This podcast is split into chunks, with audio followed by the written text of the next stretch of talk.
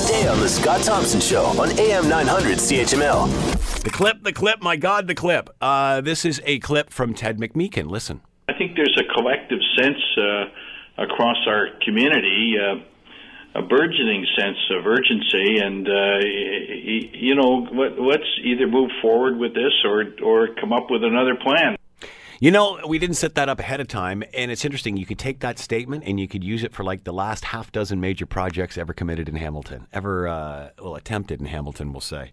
Uh, he's talking about LRT. Uh, comments uh, suggest the province is open to discussion for an Eastgate, an Eastgate Square extension. Now, if you remember all this, what happened was and I've said all along, and nobody talked about this, this is not modern transit unless it is integrated into the GO line. That's the way Europe does it. That's the way all, you know, they preach all this stuff about Europe and then they do it half assed. I'm sorry, it's got to connect. And I say by a line, not a bus to the GO station in order to make this viable. Then apparently the study comes out and says, well, there's not enough ridership. Well, if there's not enough ridership to link this to a major uh, uh, transit uh, network, then what do we? What the hell are we even doing this for? So uh, they said, well, we're going to not do that. Instead, we're going to put it into bus rapid transit and take it up the mountain and eliminate the spur line that actually joins the LRT to the GO station and just have rapid bus transit going down. I'm thinking, well, that's not what we. It's not what the. That's not what the premier said when she came in.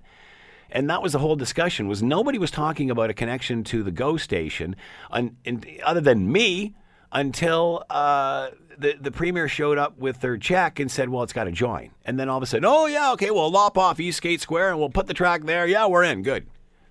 And then you know the study says, "Well, we don't really want that sort of spur. There's not enough people," which I'm very confused about because the whole reason we're building this is because there's a need for it, and there's not a need to join the LRT to the to the GO train. That just doesn't make sense to me.